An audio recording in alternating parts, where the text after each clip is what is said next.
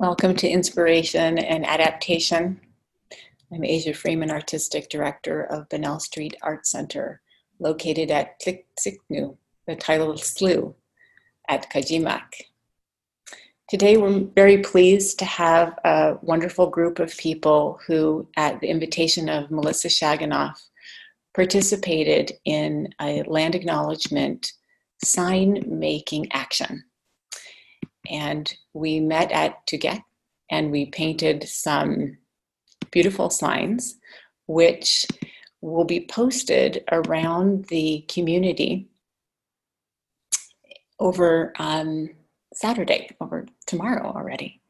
And so um, today we're going to talk about how it felt to be a part of this project and um, our visions moving forward.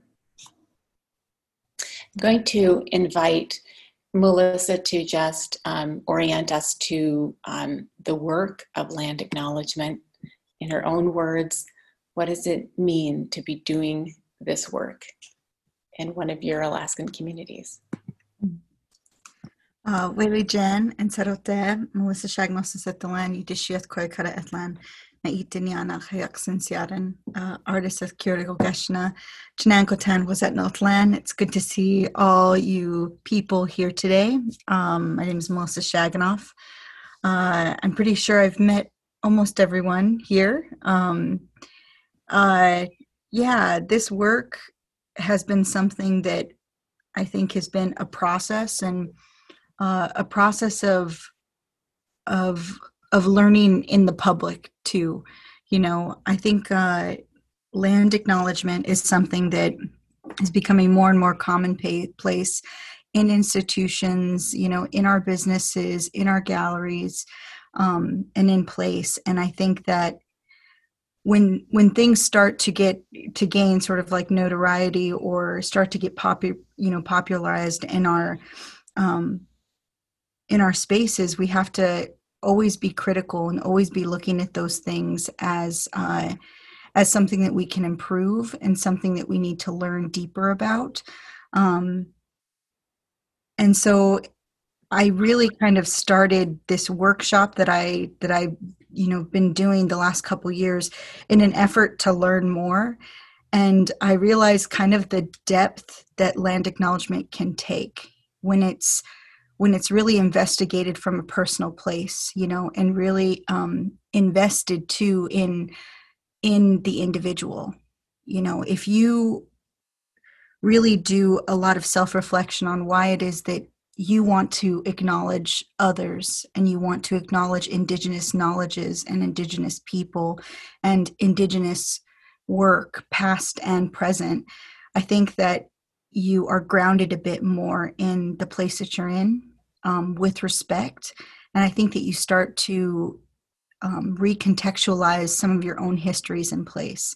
Uh, and I think that for me, this this workshop that we've been you know doing um, with Bunnell and now doing land acknowledgments and action through signage, murals, and different projects. I think that it's just like the next step forward. You know, it's it's moving from that place of okay, so we're learning what land acknowledgement is. We can think about it, you know, conceptually or say it or or write it, but what does it mean to make a land acknowledgement? You know and and i just kind of see this project moving further and further you know um in my workshop i talk about you know no one's expected to do the right thing the first time. You know i think that there's a lot of fear around performative acts of allyship and it's a real fear fear and also a real um a real danger too to to live in that place. You know if you're not constantly moving forward in your knowledge you know? And i think that you can do that in little ways um, and through through action through through the through the gathering and painting of signs you know? I think this last weekend the real value in what we did was not so much the sign that we created but uh, the community and the discussions and the people that came together you know um, that moment where we were all talking about this thing in that time you know in that place in that space you know and and really like talking about what does it mean to be thankful and what does it mean to you know properly acknowledge indigenous people. Is it in language or you know it in indigenous language or is it in english you know? Is it using the place names or is it you know trying to make an outward sort of signal to to every person you know passing by. I think that all these questions are important ones to ask. Whether we have the right answer whatever that is or not i think that it's all about trying and it's all about making that effort. And you know i'm just like very honored and glad to be able to to guide people and and at least with the knowledge i have in the in the most the most correct path you know? And i also have to thank argent you know quite a bit for last week and argent was a good you know help in in language. He brought the dictionary and and also just like another um i think ally in in education and in you know um being in that teaching space which i think we all have to remember that when we're asking of others particularly of indigenous people that being in that teaching space is is a lot of work and a lot of emotional labor too. And you know the way we did it last weekend you know all together and just kind of like learning as we go felt really good for me. And you know it just felt really good to be with all of you you know doing that because it felt like we were learning and developing it in that moment. Mm-hmm. thank you so much melissa each of us brings a different experience to this work, which is so ba- valuable. And for Bunnell, our goal is to deepen local dialogue and awareness about land acknowledgement, to broaden participation and understanding, knowledge, and respect for this work as collective action through very individual contributions. As part of this dialogue today, we'll share photos of the signs that were created and we'll talk about where each of you envision installing them and why. And together we'll shape a path forward, one that's inclusive and um, receptive. And I appreciate what you're saying, Melissa, about taking these steps, taking small steps. That's of vital importance.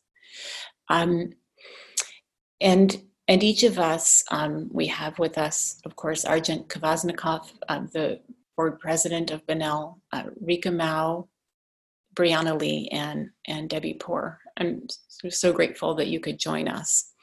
And um, as we look at images of your work, I think it would be really exciting to share what draws you to this action, maybe a, a story, um, uh, the personal um, journey, perhaps a little window into it of what draws you into this work.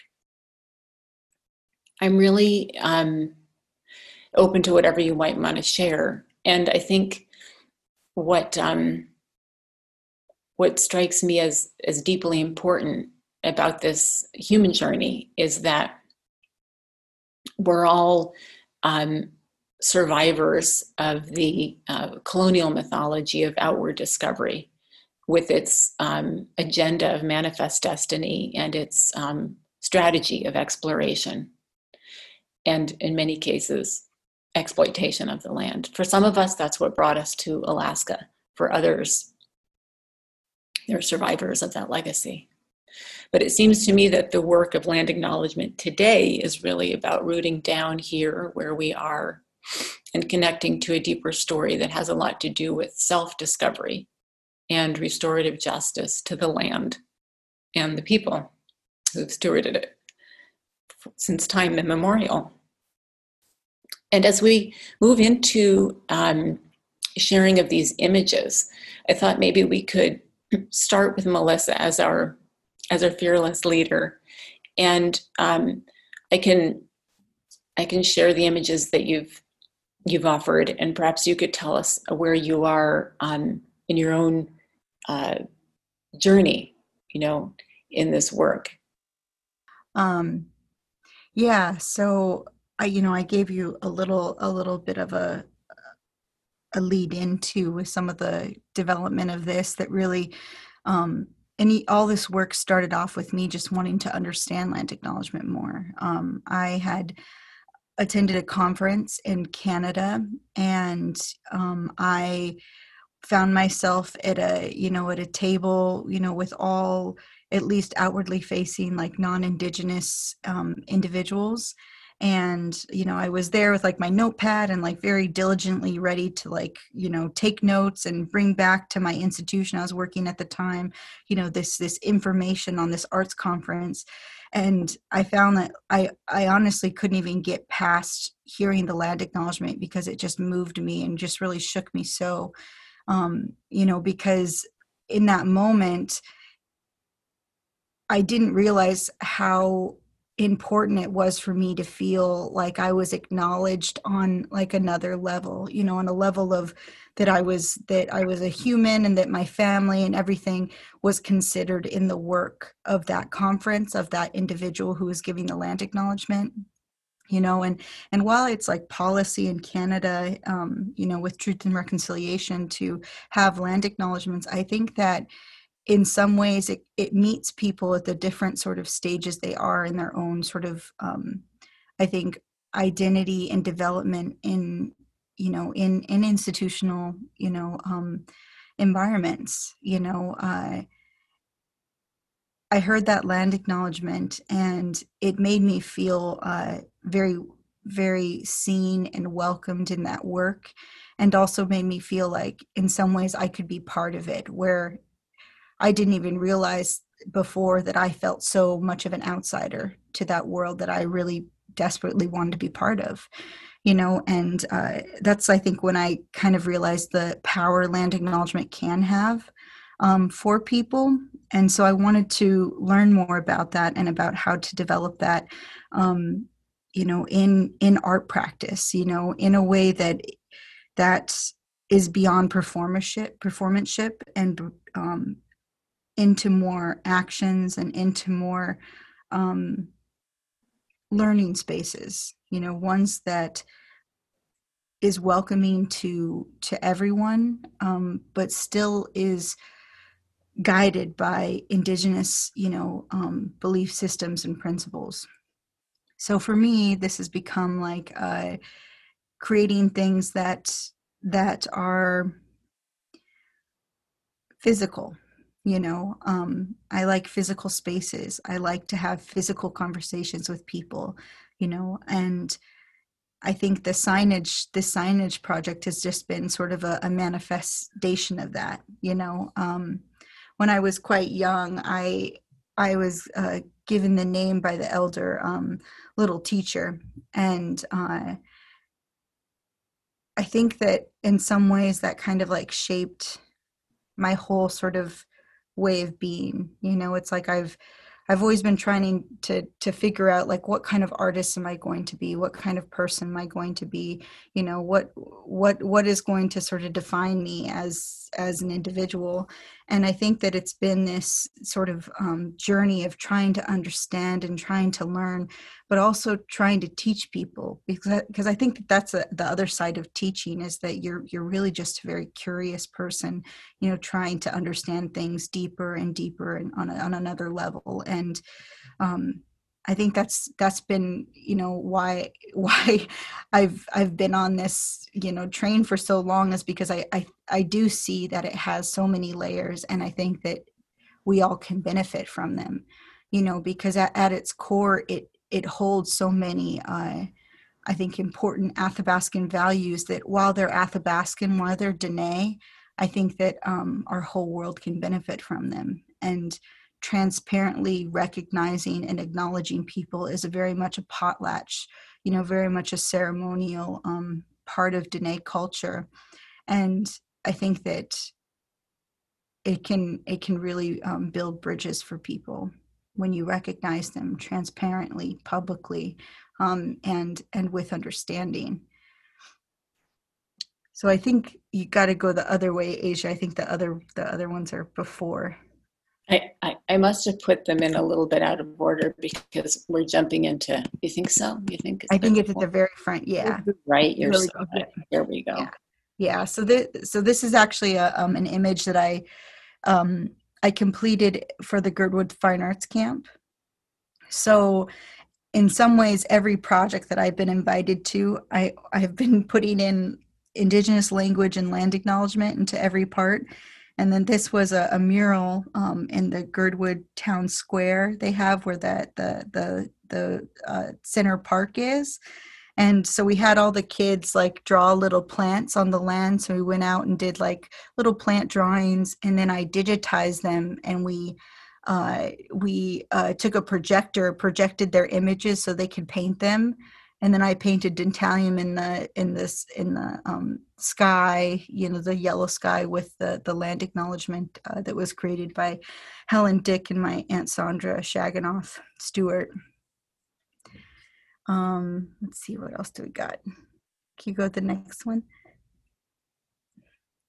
So th- this was part of uh, a little zine that I've been working on um, the past couple years using uh, indigenous languages uh, from the place that this location is.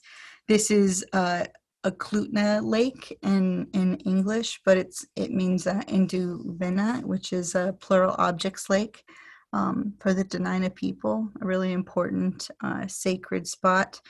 Um, these are just little ink drawings that I started doing, but but I wondered too, like if you took these really iconic parts of, you know, um, Dagayakak or or Anchorage, and you know, only used indigenous language like what what what does that mean and where do we see that you know and and I go back and forth between using indigenous language you know solely but then also using english you know and and when is it appropriate to to to mix the two to keep them completely separate you know? And i think that it's it's all it's all you know um contextual in different situations but yeah. And then this was actually the kind of first sort of signage project i did. I started doing um place name sign and land acknowledgement signed and just kind of like statement signs uh, in Anchorage with my friends. This is uh, the, you know the the the talented, wonderful, beautiful Ruth Miller. Um, you know, in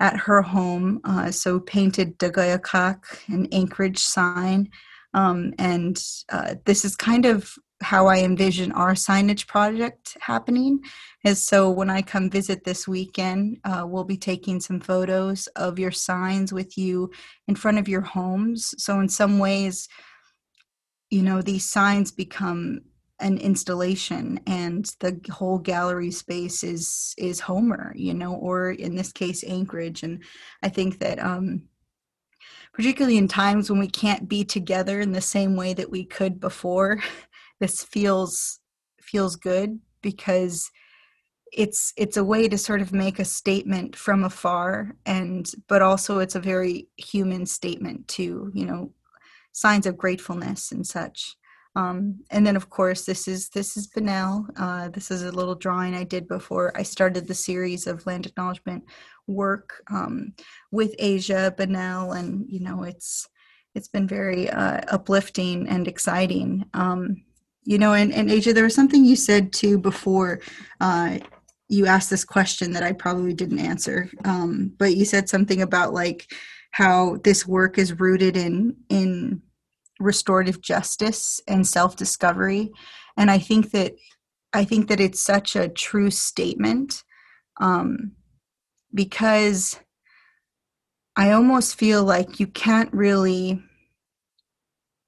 start work in allyship in land acknowledgement in in these these forms of inclusivity diversity you know um, justice work without without really uh, turning it towards self-discovery and really turning it towards who you are as a person. You know you really need to know um, why it is you want to do these things and why it is you want to investigate uh, this kind of justice work. And i think that they feed each other because you know while you start doing work in justice and really turning you know um, your work towards that that vein i think that it kind of feeds into who you discover your, as yourself as a person and vice versa. I think it's just kind of like a circular thing. The more you're starting to look for you know restorative justice work i think you learn a little bit more about yourself and a little bit more about maybe what you don't know what you do know and what you need to continue learning. And then it's just it's just something that's like self-perpetuating i think. And um I think that it's a, a really important, you know, part of this work is is that circle you know is like always checking yourself and you know um, always just moving forward and you know keep on rolling along i guess in a circle. But um yeah i think that's that's that's what i i have to say about that. Um thanks Thank you, Thank you Melissa. Janan we're now looking at a beautiful image painted by Brianna Lee. And Brianna is on um, Bunnell's staff, and I actually I would like to say that she's been a tremendous inspiration in this work as well, because early on, as we started talking about this work, Brianna, you shared the um, process of um, restorative justice that began in Minneapolis with Bde Maka Ska. And I wondered, as we look at your images, if you might share something of your process and story. Sure. Yeah. Um, I, I also made this sign with my five-year-old daughter, um, which was really a fun process as well. But um, starting back, what Asia was talking about um, with, uh, you know, in, in, Minneapolis, where I'm from, um, kind of witnessing and, and growing up and around uh, Lake Calhoun, which it was previously called, um, um, watching the process of you know the indigenous people actually um, doing they uh, Kate Beane was sort of the leader behind this project and many others, but um, seeing the process of actually renaming something to its original name, which is, um, as Asia said, Lake Bde Maka Ska, um, which means Lake White Earth or um, Lake White Bank. Um, I had been gone from Minneapolis for um, probably eight years, and when I went back, it had been changed. And to to visit this place that I, you know, as a child, I mean, I I would ride my bike around the lake sometimes five times a day. Like it was just it was a very um, place we always hung out and played, and um, and going back and seeing the different signs and um, seeing all the work by all the different um, Dakota and Lakota artists that um, put around the lake. There's there's words, you know, in the cement sidewalks, uh, original names of animals and um, different plants. I mean, they just the beauty and um, the effort put into um, giving back, I guess, that place to the indigenous people in a sense um, it felt different when I went back to see that. It felt different when I walked on that path. It and it it was kind of shocking for me as like an adult. Like what I felt like, why didn't I know? like why didn't I know this? You know, why am I just learning this now? Um, it made me sad. It also brought me so much joy that um, this place, you know, was given back essentially. So that was really powerful. Um, and um, you know, for me, doing this work, um, you know, these are sort of like small little actions. Um, starting, you know, sitting down and creating something and thinking about what you want to say. Um, for me, it really starts like what um, you all were talking about. Like it starts with ourselves. It starts with this foundation of who we are. Why are, why are we here? um, you know I, I you know i come from like my family lineage like i don't know a lot about where my family came from i know a little bit about one side but it wasn't because of like slavery or um, colonialism didn't affect my family. It's just because that information was not passed down and it's so strange like looking back i'm like why don't i know anything about my great grandfather why don't i know where um, you know these people came from? And there's not a lot of people i can go to to ask those questions. So for me being here now it's like starting sort of over and building culture because I feel like there's a lot of lost culture. Um, and this work for me is um, it's really about um, building this culture that will then be more inclusive and it will be more respectful. And I think we're living in such times where um, we're seeing a lot of disrespect between people. Um, and this is just starting at that foundation, which will hopefully have this ripple effect onto our children, onto our friends. Um, this sign, I drive by this sign every day on my way to town, and and it bothers me um, because I it, it represents it doesn't represent people. It represents you know taking from and this ex- kind of this extractive culture, and I feel like I would love someday you know to drive into Homer and to see something that um, really represents all people and you know you could still talk about fishing on there if you wanted to but um, i think that could be a powerful place to do some work together as a community up there Thank you, Bree. And, and this this sign was actually created by Emily Cobble, who just graduated from high school here in Homer a couple years ago. Um, this was created in in Melissa's um, workshop, and we do have another of your signs, which I just want to acknowledge these beautiful signs created by Emily, who wasn't able to join us today. But imagine if you saw something like that as you came over Baycrest. And here we have Rika's beautiful sign. Um, unmute, dear.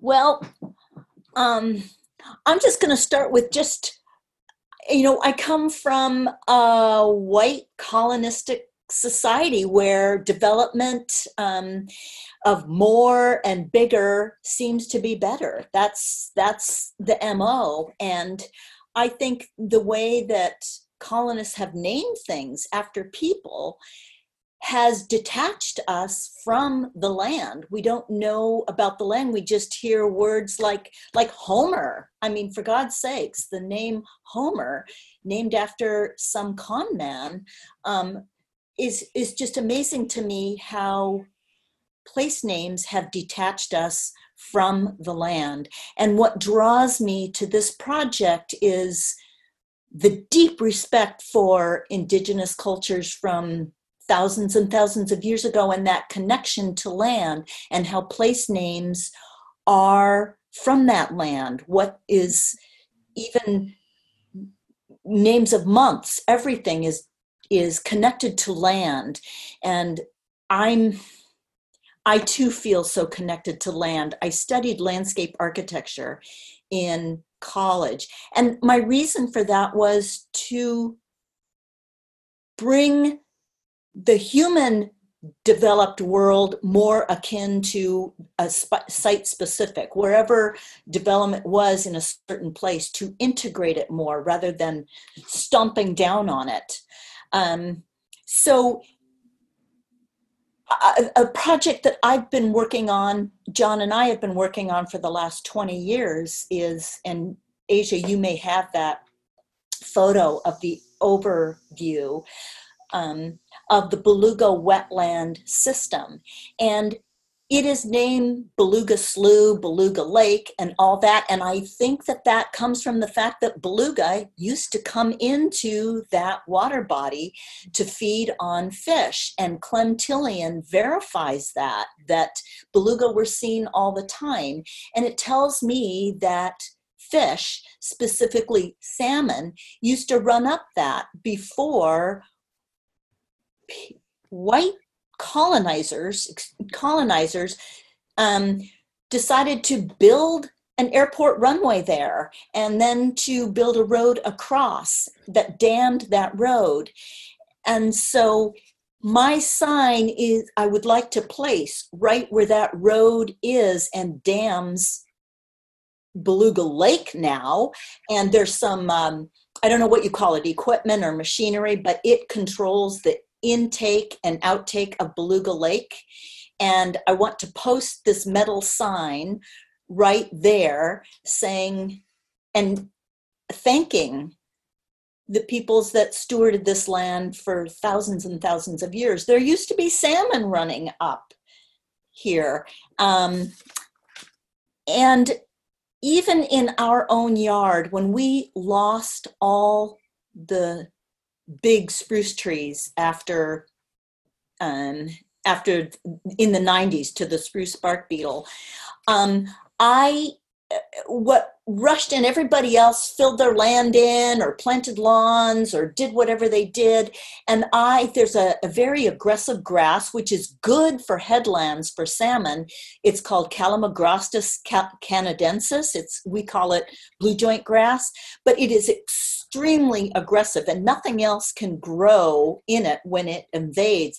And i held that back and um, it's allowed all this native vegetation that once existed on our land before the trees died. And now we have high bush and low bush cranberries growing there, high bush and low bush blueberry, crowberries, nagoon berries. And it's just so, it's sort of like my land sculpture project. And where we are, it connects the beach and that whole ecosystem up into the beluga wetland system. So it is this connector point, and I just hope to be a person that brings back the landscape um, that was to a limited degree um, uh, before it was just completely altered. And in my interest about beluga wetlands and the slough and all that. I've come to learn through Janet Klein um, the history of the road that connects onto the spit and the gruesome work that colonizers did making that connection road. I mean, they literally filled the mud flats with truckload after truckload of cut trees to build this cribbing and then fill it with mud and to make this very mud food sustaining environment into completely altering it. And so um, that, and I don't know, Asia, if you've got that, I sent a picture of the. I should have put it in this Oh, okay. Okay. And so it's just a picture of this altered landscape and really what a group of us are really trying to, what we're trying to do is stitch real estate back into a landscape. And the colonizers came and just chopped it all up with these arbitrary straight lines and these tiny little lots all through the wetlands. Um, and we are now slowly acquiring piece by piece and stitching it back into a landscape and hope to at least connect it all because the best way for nature to heal itself is to be connected to herself. And my biggest respect for indigenous ways is their connection to land and their understanding that they are part of it. They it's all one and that we're all related, human and non human. We're all one family. And that's so, so important to me. So there you go. Thank you for letting me be a part of this. It's deeply meaningful for me. And the work that you're doing is so impressive and incredible um, to think that you know you pour so much into Bunnell into your art making but there's this whole parallel practice of earth stewardship and now it's all really connected. And the show that you have opening today at Bunnell truly expresses that. Oh thank you. Thank you this is a piece I want to return to is image out of order again by Brianna Lee and um, I just want to acknowledge this gorgeous painting I, I did not make that no Am I getting mixed up? It is beautiful. Is that yours, Melissa? Okay, that might be Adele's. I'm. I guess I'm. I'm not ignorant here, but it's a really beautiful piece. I'll need to find out who made it. It's delightful. I yeah, think, it's really nice. Yeah, I think maybe um, one of the Bunnell folk made it. Arjun here's a gorgeous piece that you just shared with us. would you like to speak about this? I think you might need to unmute. There you go. Sure. Um, hello, I'm, I'm Arjun Kvasnikoff. I think people who are here know who I am. Um, I was also a participant of this project. Um, I made this, um, uh, I guess you can call it a sign. It's more of a artistic version of a sign uh, because some of my motivations were, um, first I had to think about what this project truly means because I am from a place and a culture that is not very um, not very versed in the world of what um, a non blended culture looks like or feels like. There's not a lot of interest in traditional names. There's not a lot of interest in um, anything that has to do with more of the abstract expressions. Um, there is an awful lot of interest in ecological properties. So I wanted to make something that was kind of a bridge between those two ideas. And one of the things that I was really excited by learning was uh, a project that Rika had worked on um, concerning um, ecological connections and, and art and through a multidisciplinary event hosted by the Kachemak Bay Research Reserve.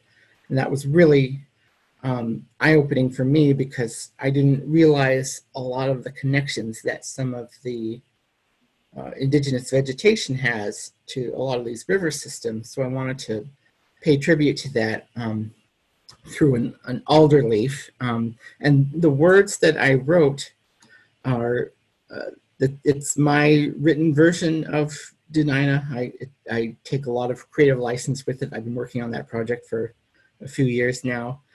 Um, it says Keshtu Kidla Nechiltana, and that means um, respect for alders. And uh, means it's like an ethnonym of our local people here, is, is people of Ninilchik, or it could be also called people of the of the the Birch Lodge. Um, and what that represents in that in that main river system that I happen to live by is the connection of those unseen relationships, the ones that people are still learning about, and how important they are. Um, and I drew, I well painted. There's a, a, figure of a porcupine, um, and I just put that there because I thought uh, it's this time of year when I see them a whole bunch and they are very resilient animals. And I thought, boy, there's a real similarity between those and a lot of these ideas about um, vegetation because people don't really, maybe they don't notice them so much, but they are very um, tough and very, very resilient. And if, if, if I could um, go back a little bit, it's very interesting for me, um, just as somebody who is as much a participant um, as a teacher, because during our, uh, uh, when we were making these signs at our event a couple weeks ago, I was exhausted because it seemed, and, and Melissa is absolutely right, it takes a lot of time and patience to be a, a teacher, and it's really difficult to do that when you are also somebody that is still very involved in the learning aspect. And what would be surprising for people to know is there are many people who are my own relatives and um, within my close tribal community that would that still don't even know what our traditional language or or dialects or history even is. They would still use words like Indian or Eskimo very um, broadly. And it's very interesting. So it's kind of like I'm coming from a place of I need to find out what's deeper. It's because so when people approach me and they ask me, what's the name of this animal? What's the name of this place? What's the name of this plant? I'm not I, I can certainly help with that, but to me, that's not important. To me, what's important is the abstract values. And in the word uh, kesh dukidla, uh, dukidla is a, a suffix that you use for things that are imbued with respect. And that's something, that's a feature that we don't really have in English. We don't have a, a suffix that's an honorific in that way. And so I was really um, that just kind of hit my brain. And I think it's those little tiny things that are found in, in not just language, but, but also in what you learn through your family history. That's important. And so the part of land acknowledgement I really enjoy is the meeting people and the and the connections and the one-on-one discussion because you're going to learn so much more.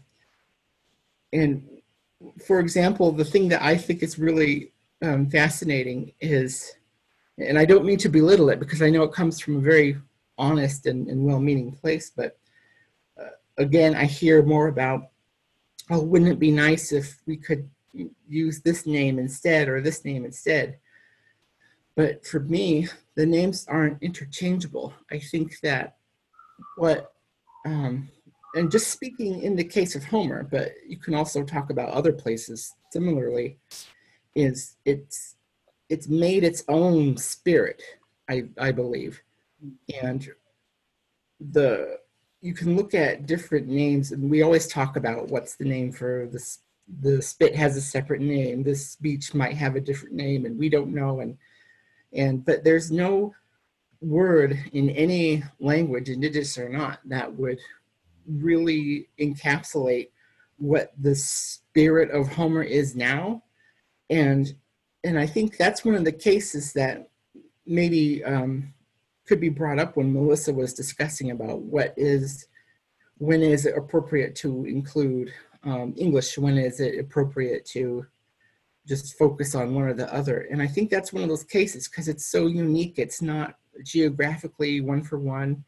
Um, and the fact that it was named after a person, maybe, but you also have to look at the flip side where uh, indigenous names may not be named after people, but the people often got their names from those places. So we're really looking at two sides of a window here. It's not um, it's not a matter of arbitrary labels as much as people think. You know, people are not as, and the fact that people are so distant from their culture, um, it can seem that way. It can seem like these are overarching labels that have a lot of authority, and when really they they only somewhat do.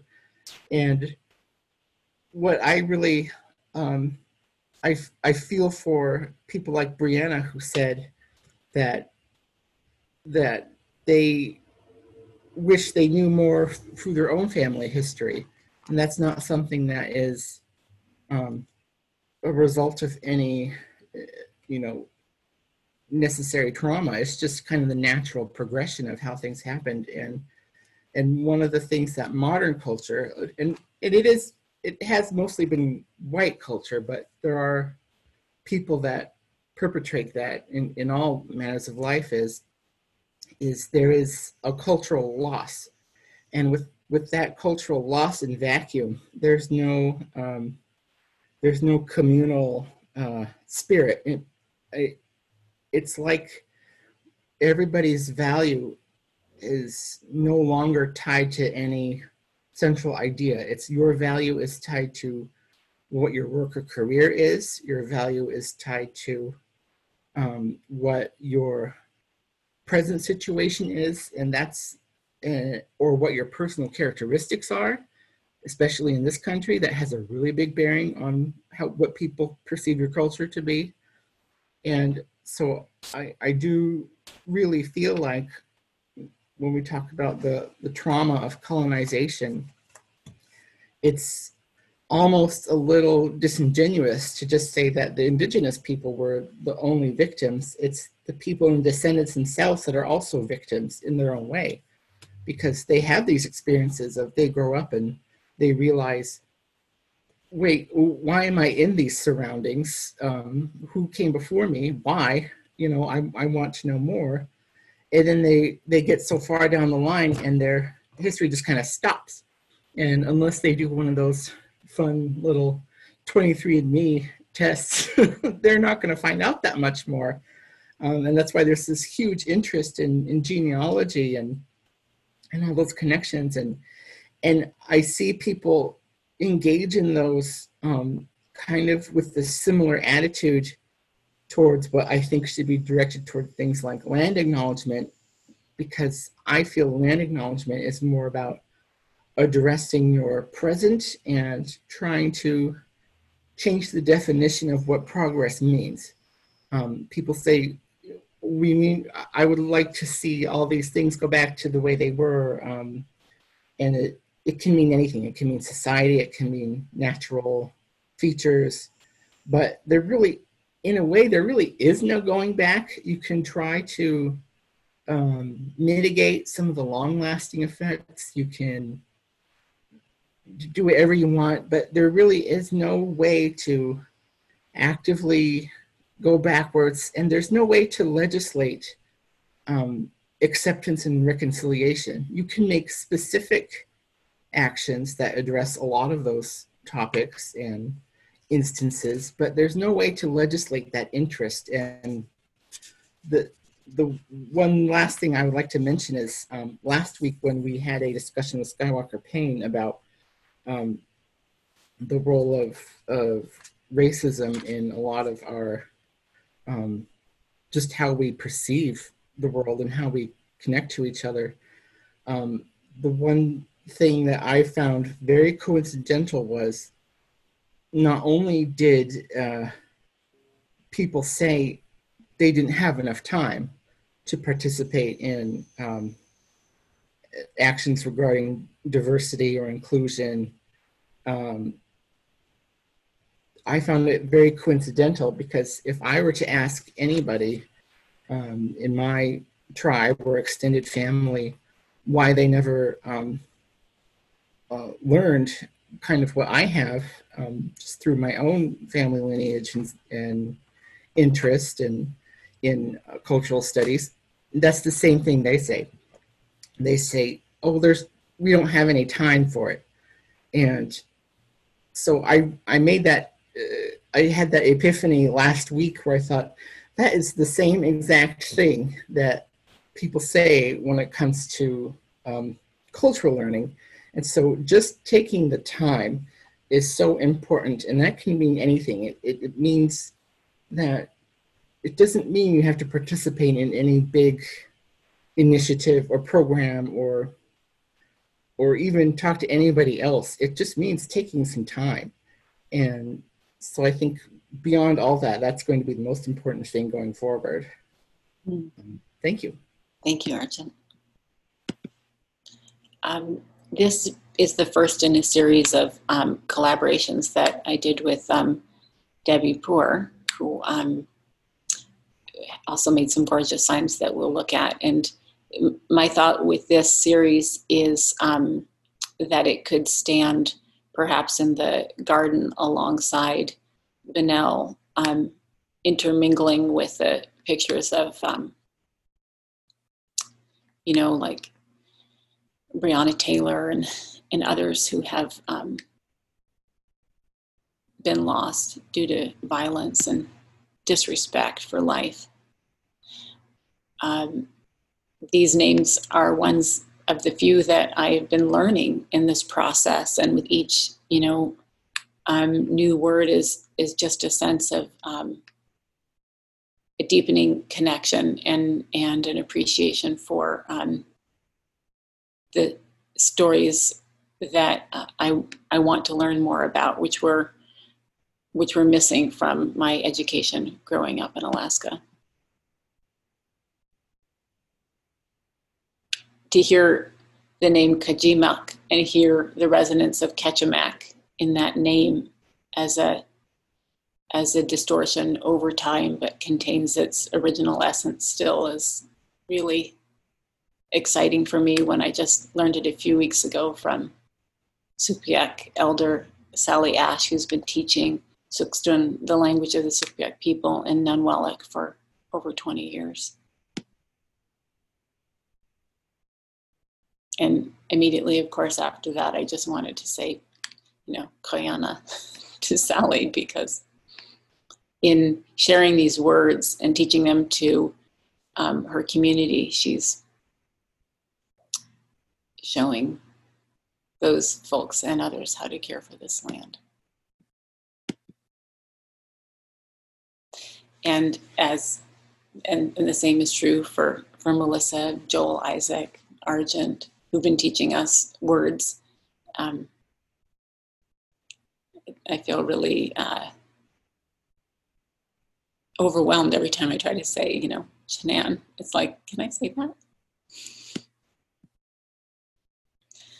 And uh, and this is why it's important. There's a lot of wisdom in these words.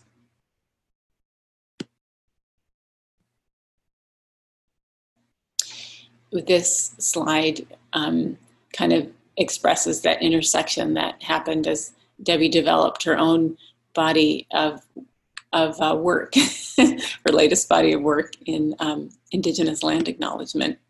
Um, but uh, I have just one more, and that was the first one I tried, which was a lot of text for one small piece of wood. But I was sort of trying to pour everything in it, and that's um, an overwhelming proposition. But it was neat after that to realize, well, just you know, one word and one thought at, at a time, one place at a time, one site at a time. We can um, build a or tell a fuller story of this place. So I'll pass the um, the uh, platform to to Debbie if you would like to um, talk about whoops the signs that you um, that you created, Debbie. Uh, well, may I say Chinan for this opportunity. It's something that's near and dear to my heart and carries a lot of emotion. Um, my parents moved here from southern Minnesota, and I was born in 1953 in the old Providence Hospital in Anchorage, which is right downtown, was right downtown. It was on the bluff. Um, and as we've been talking about this, I realized, wow. So I was born on that bluff. And then when I grew up on my family's homestead at Eagle Rock on the Kenai River, that was a bluff overlooking the river. And now I also live on a bluff. And I hadn't put those three bluffs together before until just as we've been talking. But um, when we named our our our place here where I live now, we named it Bluff Meridian because I wanted something that spoke to what the land is. And that was my baby, my baby knowledge of this space. Um, so growing up in Kenai on this this woodsy land, our place was right next to traditional land, and it's called Old Eagle Rock. And the person who lived there before I was born was named Sergei Peterov and as as I grew up, uh, one of the most important things to me was that we were berry pickers. That's that's one way that we interacted with that space. And we walked old game trails and old hiking trails, really ancient trails that that go down into the moss, maybe almost a foot. And there were um, barabaras in that on that traditional land that are old. Um, evidence of historic homes. And there was spring water you know, it, it that land is still such a special and precious place to me. Somehow it taught me how to be connected. You know, it, it wasn't really, I didn't learn that from my family so much, except that we loved being there. And I even, in fact, my parents bringing their culture from Minnesota, um, I, some of the things around me I learned the wrong names for. I learned to call aspen trees poplar trees. And it took me a long time to learn that they are quaking aspen. Um, and we always called the bird the magpie bird, the black and white one with the iridescent green feathers. My father taught us to call it a kingbird. And it took me a long time to learn that it's called a magpie. So it, that's part of what happens when you immigrate. Um, there, there is uh, a lack of, of the old knowledge, and you bring old knowledge from somewhere else. I come from a long line of carpenters and teachers and farmers on both sides of my family. And so land is important and learning about it is important. But but this was a new place for my parents and there was a lot of that information that they didn't know and I was I was close to old families in Kenai, but I but not in the sense of learning what to call things or yeah yeah that was just the one piece i guess that we or i'm sure we picked up more things that i'm not aware of but but for instance, at Easter, we make Russian Easter bread, and that was because of growing up in the Kenai community, and because when I was young, it was a village, and um, there was a lot of interaction between the different portions of the culture. But I didn't learn in school about the history of that area. Um, I didn't even really learn about the people. I learned about the people through meeting the people. And when I was growing up in Kenai, the background of the people in that community were indigenous. Um, there were Scandinavian fishermen, there were Filipino cannery workers, and some of those families go back generations. It's very interesting to me one project that that I've put a lot of time in on is um, researching the Chinese cannery workers who came to Alaska. They came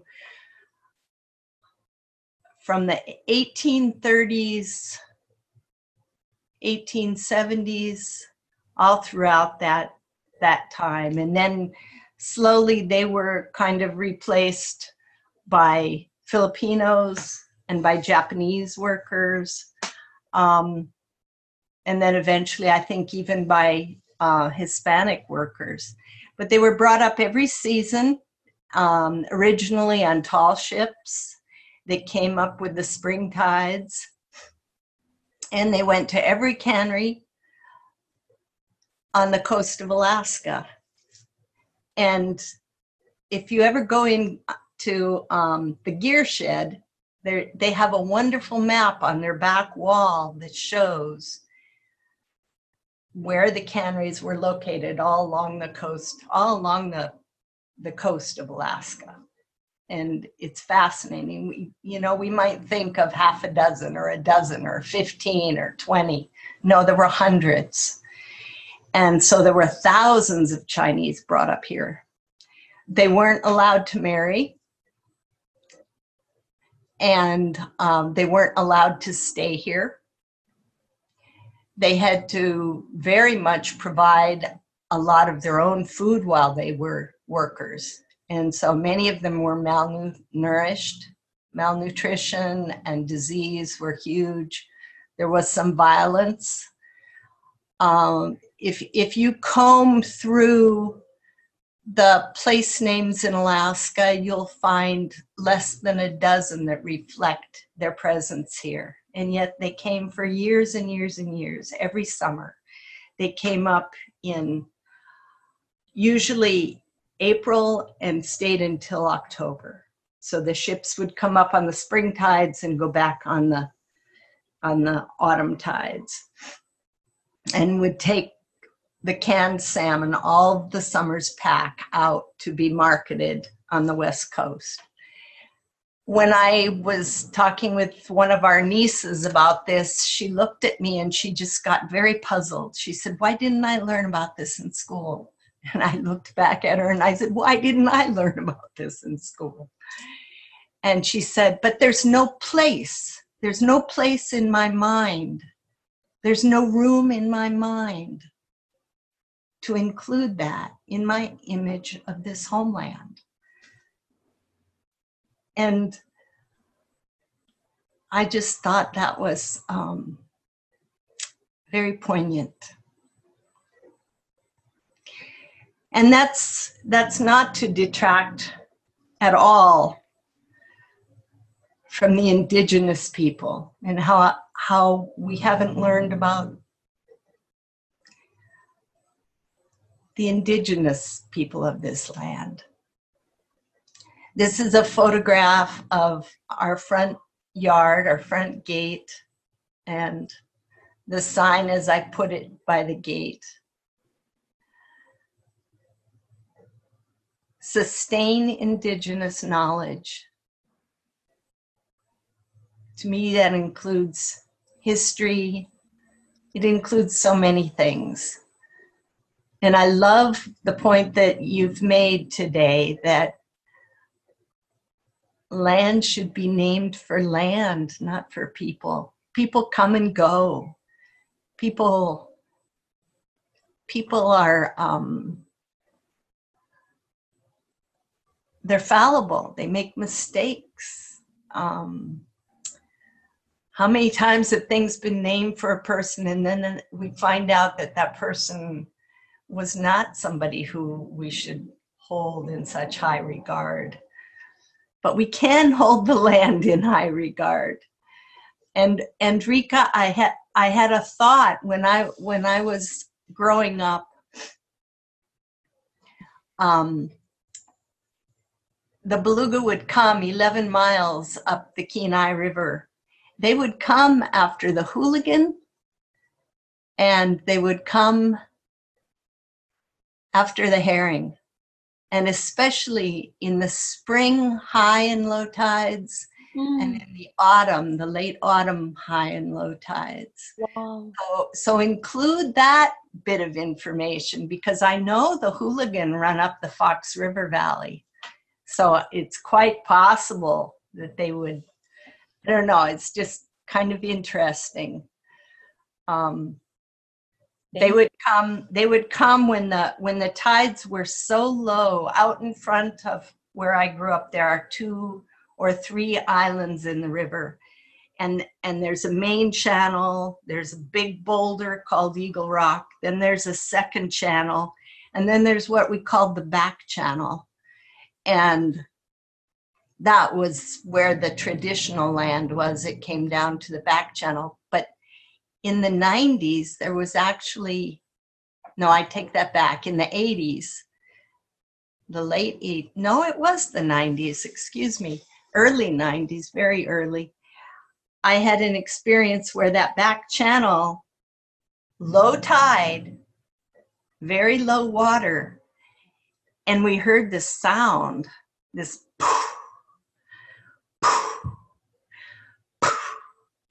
and we went to see what was going on and i said i know that sound i know that sound but and we got down there and there were over 30 beluga whales all ages all sizes and they had cordoned off that back channel so that the hooligan were caught there in that low water and they were just having a feeding frenzy. They were rolling. It was just like the water was boiling. It was really something to see. So there, I digressed a little bit, but um, th- those are some of the, I think, some of the most. Oh, the other, the other, other comment I would like to make is that when I was teaching, we learned that for children to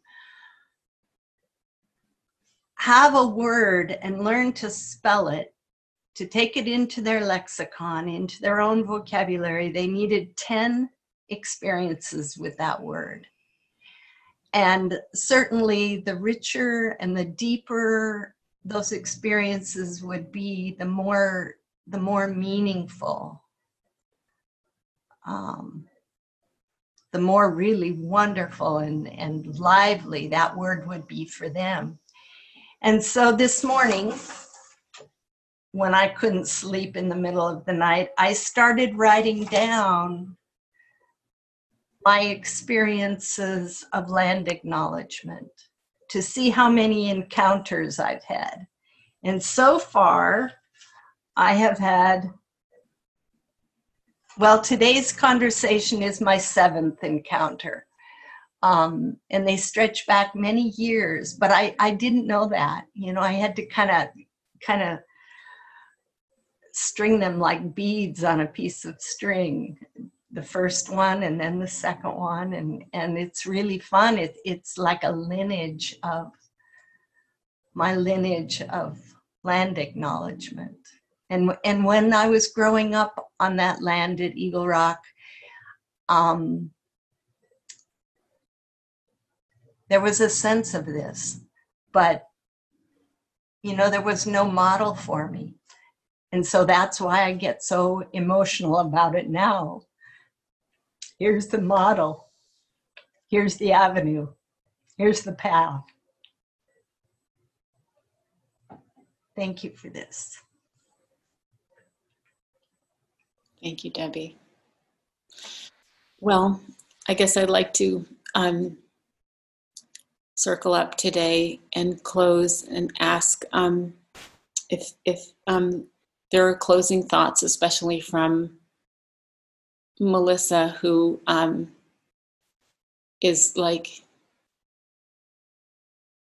from she's she's our teacher and she's you know probably the youngest one in this circle today. and it, that's powerful. Well, Hannah Barrett has joined us from Homer, and I think that's perfectly fantastic. I love that you've checked in from Colorado. Is that right? Just the idea that you know you're circling back and continuing to learn gives me tremendous hope. Um, I want to thank you all, especially Melissa. Um, yeah, I just I just want to say, uh, Chanan at Gitna, you know, Chanan, and thank you and do good work. And that's that's what everyone is doing here. You know, it's it's um it's a really strong thing to be vulnerable and to put yourself in a place of um of humbleness, of admitting to the things that you don't know and moving forward in them you know? And i think that that that's really what positive change looks like you know is looking at where you are in in your knowledge and and deepening it making the active choice to deepen it to work on things like this um, from such a honest and um, you know uh, just just such a truth telling place you know? I i feel so honored that um, so many people feel moved by this work and it's truly being moved by your own work you know it's like this this has just been the vehicle you know to get there and so i just really appreciate everybody you know i think to some extent everyone in this you know in this zoom room has done their own sort of investigation, you know, of course, you know, throughout their life. But the fact that all of you are wanting to do a bit more with me is is just a really honoring thing, and um, I am just so humbled. Um, you know, these these projects these ideas they feel so they feel so um they feel so important to me that it's almost it's it's hard but it, it's hard to sort of describe like what what they what they actually mean you know um and i think Arjun said something too about you know how you know colonialism why it didn't directly affect you know myself or or or himself um it it affects us in in our current sort of like experiences you know and in our current knowledge and the work that we do you know to understand our cultures and to learn about them you know through all those difficult things. But i have to say that working with a place like Bunnell um, makes me feel brave to do so. And you know so i just really appreciate Bunnell. i really appreciate everybody here. I'm going to try not to get emotional because um it just means a lot. It just means a lot to have uh you know institutional support and community support from um you know folks like all of you you know because um this is work that that very easily nobody could care about you know and the fact that uh, you are all willing to do the work um, to care about it is is an important thing and uh, it is truly work it is truly work to um, to do this to do this kind of thing so Shanann, thank you Thank you. We'll see you tomorrow in Homer, yep one o'clock at Bunnell. yes Yes. Until then, everybody. Yes i'll see everyone everyone uh, wear your wear your best outfit because I, I have my camera prepped and ready Okay. All right If, if I can, can I say one more thing? I want to talk to to to Debbie. Um, I just want to say that was really nice for you to share, and I'm going to use um, that idea of repetition and and keeping track of that. I think that's a really powerful thing to do. Um, and you know, I, I, one of the things that you said that stuck out in my brain, just real quick, was um, about the history of the cannery workers. And if you look at our culture's artifacts from the past 300 years, you'll see that it, they incorporate materials from all cultures. And there's many beaded pieces that use um, Empire era Chinese coins.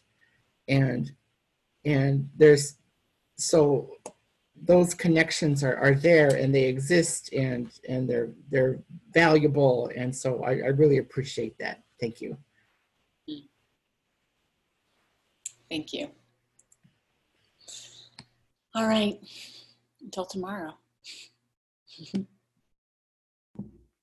ahana Thank you.